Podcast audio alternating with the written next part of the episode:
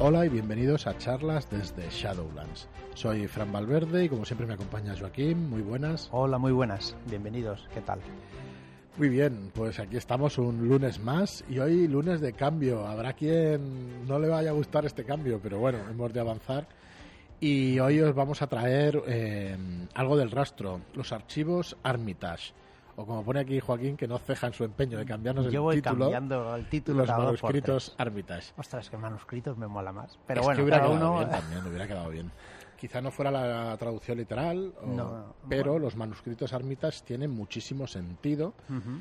según el contenido de, de este libro, de este libro que os ofrecemos en la preventa. Os voy a explicar primero la preventa. Estamos en plena preventa de El rastro de Cthulhu con otros dos suplementos.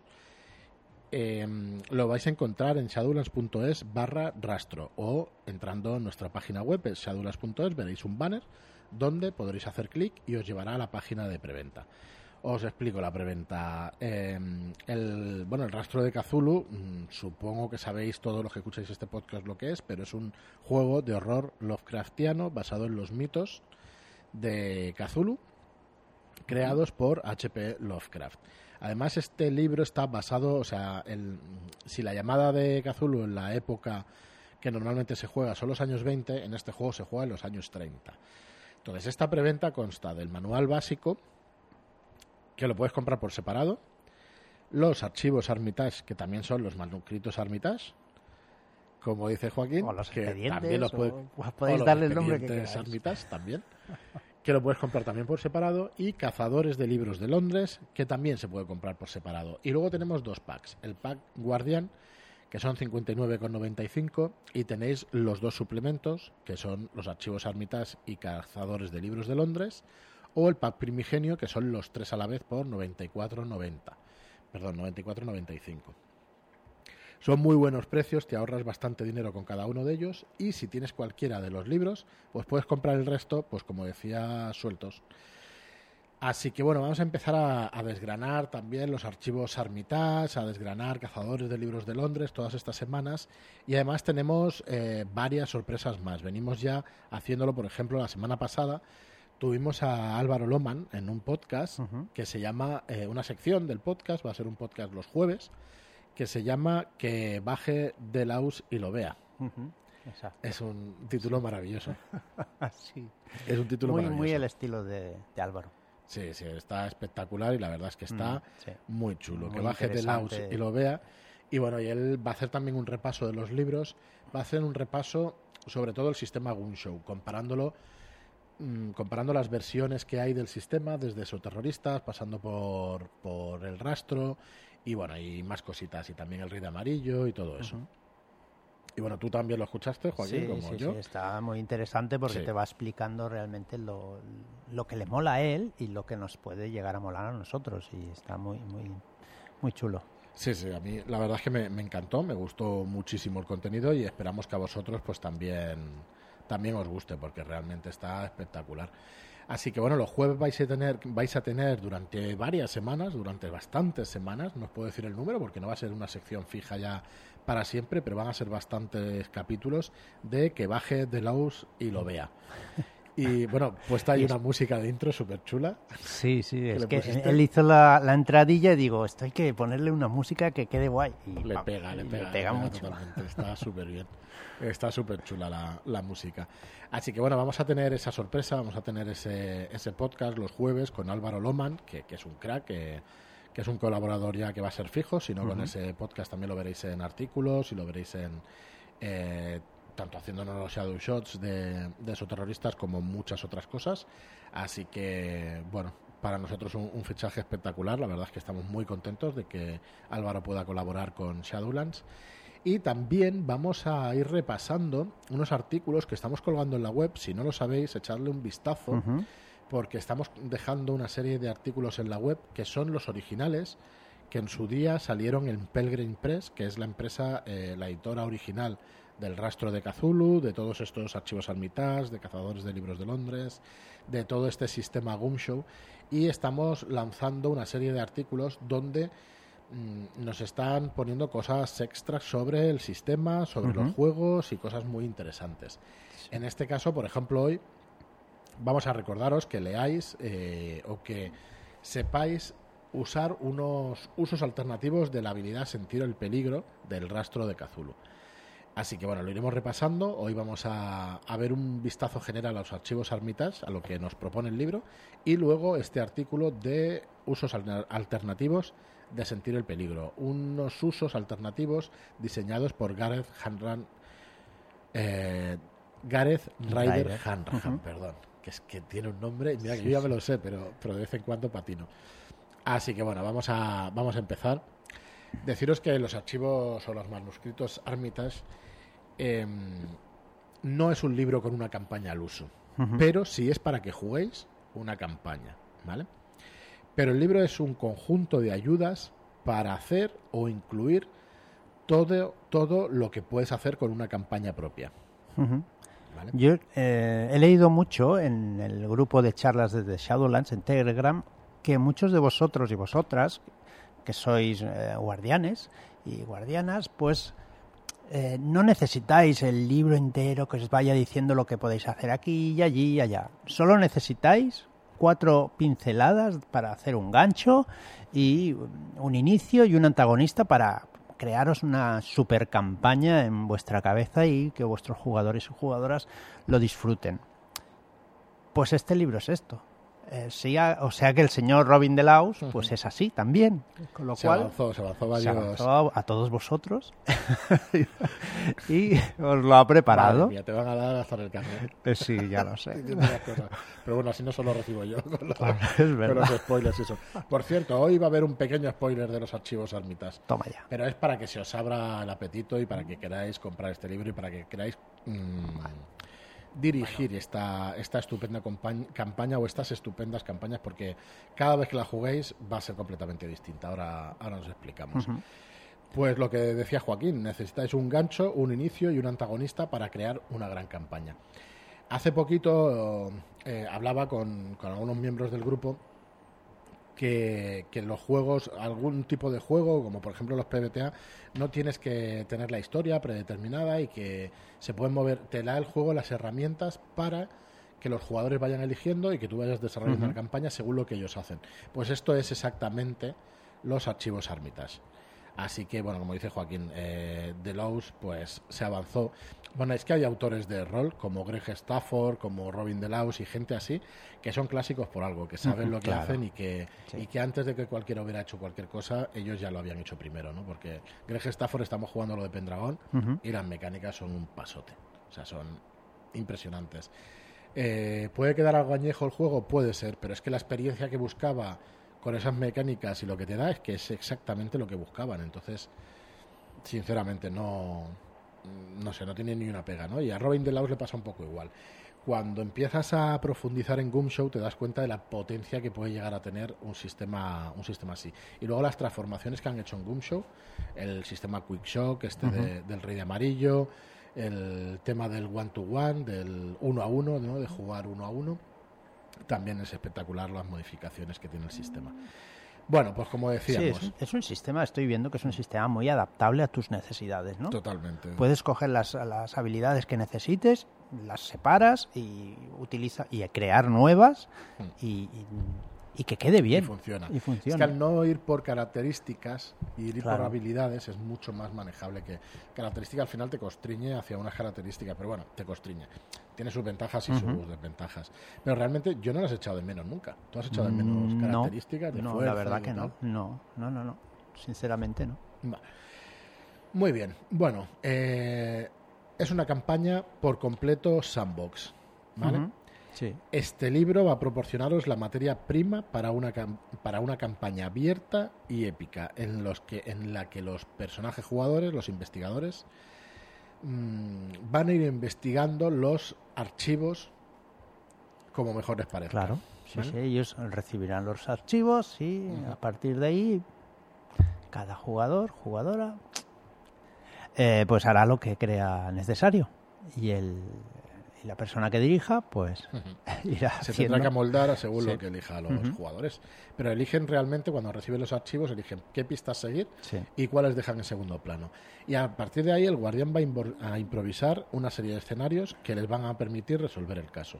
O sea, que es exactamente eh, lo que me decían sobre juegos que son mucho más modernos, ¿no? Hoy Sí. en día. Que Armitas, yo no recuerdo ahora cuánto tiempo tiene, pero tiene 10 años tranquilamente esta campaña. Muy bien. mm, las páginas del terror. ¿Qué son esto de las páginas del terror? El inicio de la campaña será pues la misteriosa aparición de unos manuscritos, ¿vale? Eh, estos manuscritos los encuentran personajes directamente relacionados con la Universidad Mis- Miskatonic. Eh, a partir de aquí, pues quizás un poco ya spoiler, pero bueno, es el inicio ver, de la campaña, con lo bueno, cual... yo, ¿Cómo lo veo yo? El inicio de la campaña, para empezar, con lo cual es como leerte un poco la sinopsis de un libro. Exacto. mm, La sí, parte de ver atrás de un un tráiler. Bueno, los Si de Netflix no, porque ves la película entera, pero Si vas a comprar el libro es porque lo vas a dirigir, pero Exacto. entiendo, entiendo, no, no, aunque no se me soliviante nadie, entiendo que primero a lo mejor lo queréis jugar, ¿no? Pero vamos, por explicaros esto, yo no lo veo, Yo no lo veo. muy spoiler. Lo que hemos dicho No. antes, yo creo que no es demasiado spoiler. Es que te entren el gusanillo y las ganas de, de poderlo de poderlo comprar. Dicho eso, si alguno considera que lo que vamos a decir es spoiler, que deje de escuchar ahora mismo Sí. y que se avance cinco minutitos, cinco hacia el futuro al podcast. ni- que Creo que ni eso, pero Sí, bueno, pero en dos minutos lo, lo que vamos a poner. Cinco minutillos por si Venga. acaso. Cortar. ¿Ya? Vale. Venga. El primero aparece dentro de la maleta del subdirector de la biblioteca, que es Cyrus Janfer. El segundo se encuentra, lo encuentra el bibliotecario, je- bibliotecario jefe, como estoy hoy, ¿eh? Henry Armitage, metido en su escritorio. Bueno, lo que encuentra son manuscritos. Sí, sí, Va a manuscritos. encontrar manuscritos, tanto el director, el subdirector de la biblioteca, como el bibliotecario jefe, el profesor Armitage, Henry Armitage. Vale, le, le van siguiendo más manuscritos, lo que eh, se materializan en circunstancias de preocupante mundanidad. Son notas escritas a mano, algunas en cursiva elegante y legible, y otras pues en una versión mucho más agitada de la, de la misma mano. Vale, A ver, para que os hagáis una idea, estas ayudas van, van a venir en el libro, se las vais a poder sí. dar a los personajes jugadores, ¿eh? a los investigadores, a vuestros jugadores se las vais a poder dar, así que es una campaña espectacular. Pues lo primero que haces es entregar estos papeles exacto. para que ellos empiecen ya a formar la campaña. Vale, estas páginas pues describen unos hechos y unas situaciones que harán preocupar a los investigadores. De los miembros de Investigaciones Armitage, que es un, un grupo que tiene el profesor, eh, el intrépido equipo de exploradores académicos que se enfrenta a los horrores de los mitos, ninguno está más sorprendido por la llegada de las cartas que el fundador del grupo, el profesor Henry Armitage. ¿y por qué estás sorprendido por estos manuscritos? Porque la letra es suya. Porque la letra es del doctor Armitage y él no recuerda haberlas escrito, ni a las personas o los acontecimientos que se exponen en sus sombrías páginas. Empiezan a especular sobre la procedencia de los archivos, si se trata de una elaborada broma, de un engaño por parte de los crecientes enemigos ocultos de la investigación, o es que las extrañas advertencias de estos documentos imposibles presagian un verdadero desastre si no se investigan. Y hasta ahí el spoiler, en Sí, realidad. ya podéis volver. suya Venga. y ya está. Venga, ya podéis quitaros, o sea, poner los cascos de nuevo, que seguimos. Bueno, es spoiler, al final es la premisa Sí. de, de lo que es el libro, ¿no? Y realmente es curioso. No sabemos de dónde vienen esos documentos y por qué tienen la letra del doctor o del profesor Armitage. Bueno, los documentos Armitage se irán encontrando eh, por un orden ya establecido, aunque puedes variarlos, ¿vale? Y cada uno contiene más de una pista, lo que permitirá a los jugadores decidir en qué rincones oscuros husmean sus investigadores y en qué orden. Vale, esto es el material pues que trae el libro.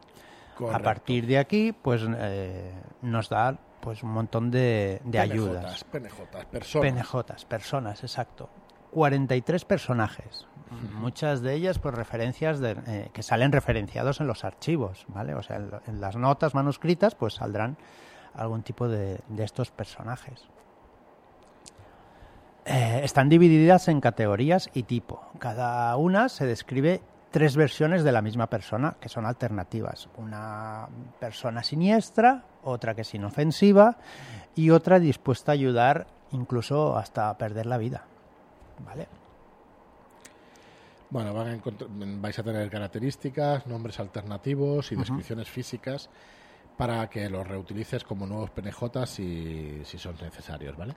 Luego tenéis organizaciones también en el libro. Hay 11 organizaciones, cada una de las cuales se menciona en uno o más archivos. Cada una se presenta como un grupo inocente e inofensivo o como un grupo siniestro, lo que te permitirá adaptarlas a tus necesidades narrativas actuales. Lugares.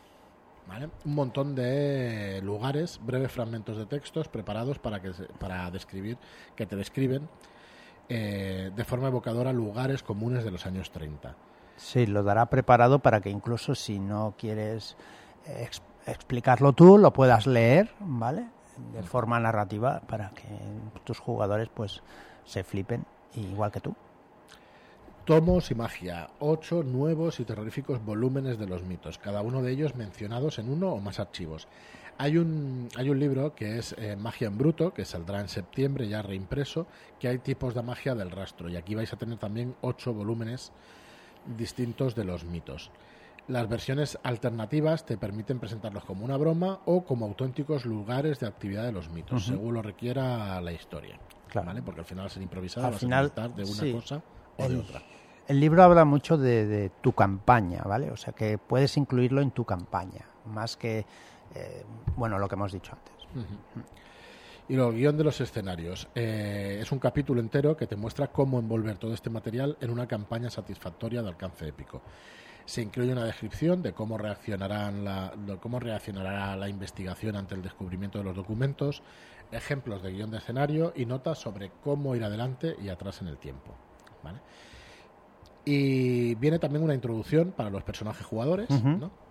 El libro contempla varias maneras de meter a los personajes en la partida, dependiendo de qué aventuras estén o hayan jugado y también de qué tipo de personajes sean. Si están vinculados a la investigación Armitage, ya tienen el gancho más directo que podrían desear, ¿vale? Los archivos irán descubriendo a medida que pase más tiempo en la universidad, o sea que son están conocen a Henry y conocen a todo el grupo de la investigación.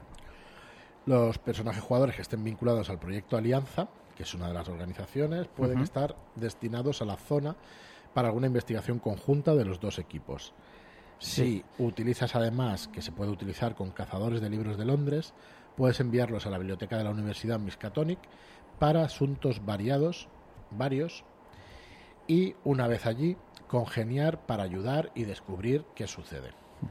Si los personajes jugadores no están vinculados a ninguna de estas tramas, también dice que se incorporan bien, ¿vale? Los éxitos pasados contra los mitos pues atraen la atención de, de Armitage, del doctor Tyler Freeborn o del PNJ de la investigación que ofrezca la conexión más elegante con uno o más personajes de los jugadores.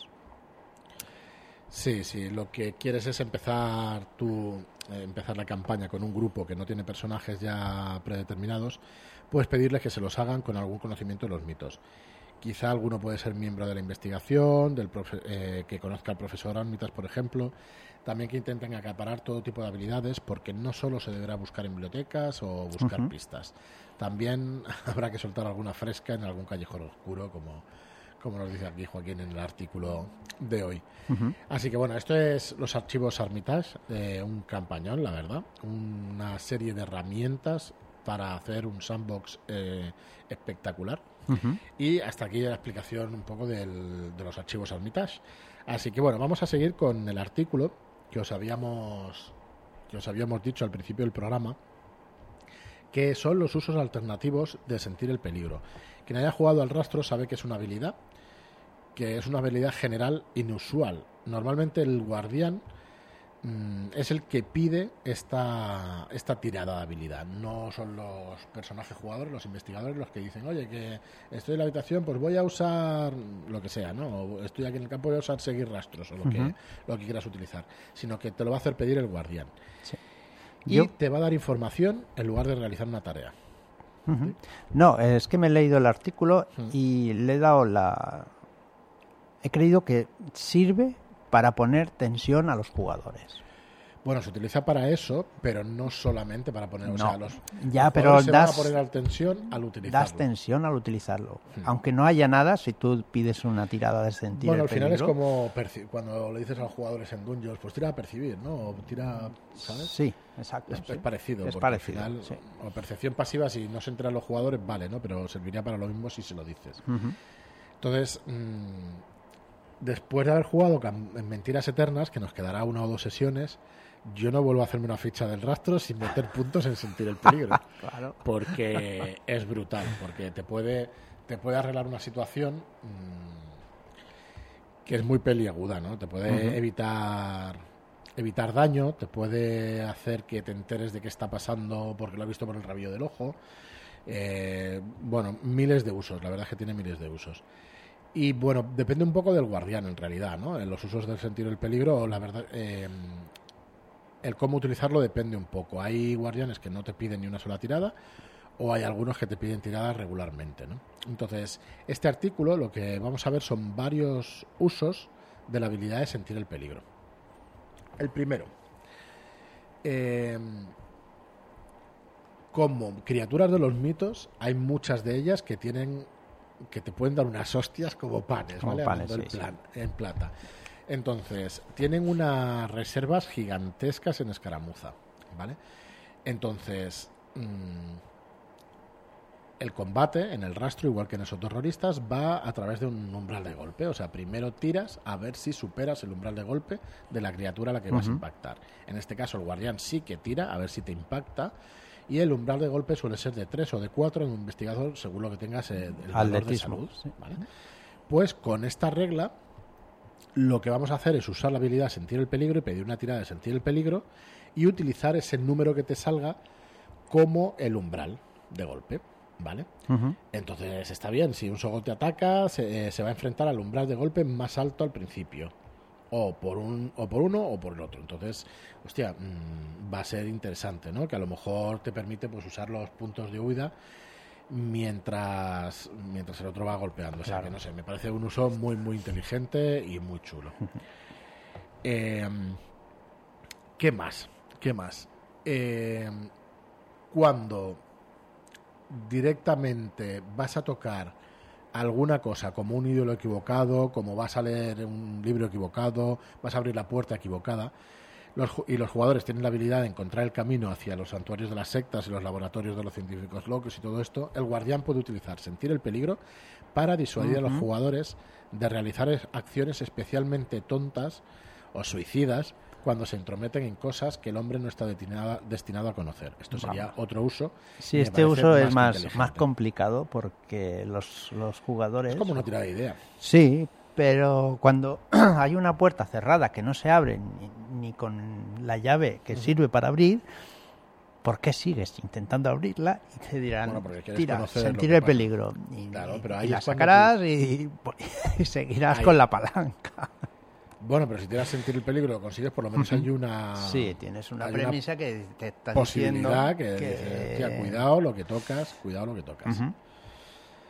yo, yo, lo veo muy buen uso también sí, de la habilidad, ¿eh? porque estás avisando con una mecánica de juego, no diciéndoselo directamente, estás avisando para, oye, cuidado, cuidado uh -huh. que, que, bueno. Eh, luego, realmente si no sacas la tirada, bueno, uh -huh. no sacas la tirada, ¿sabes? Pero, pero yo creo que, que es interesante.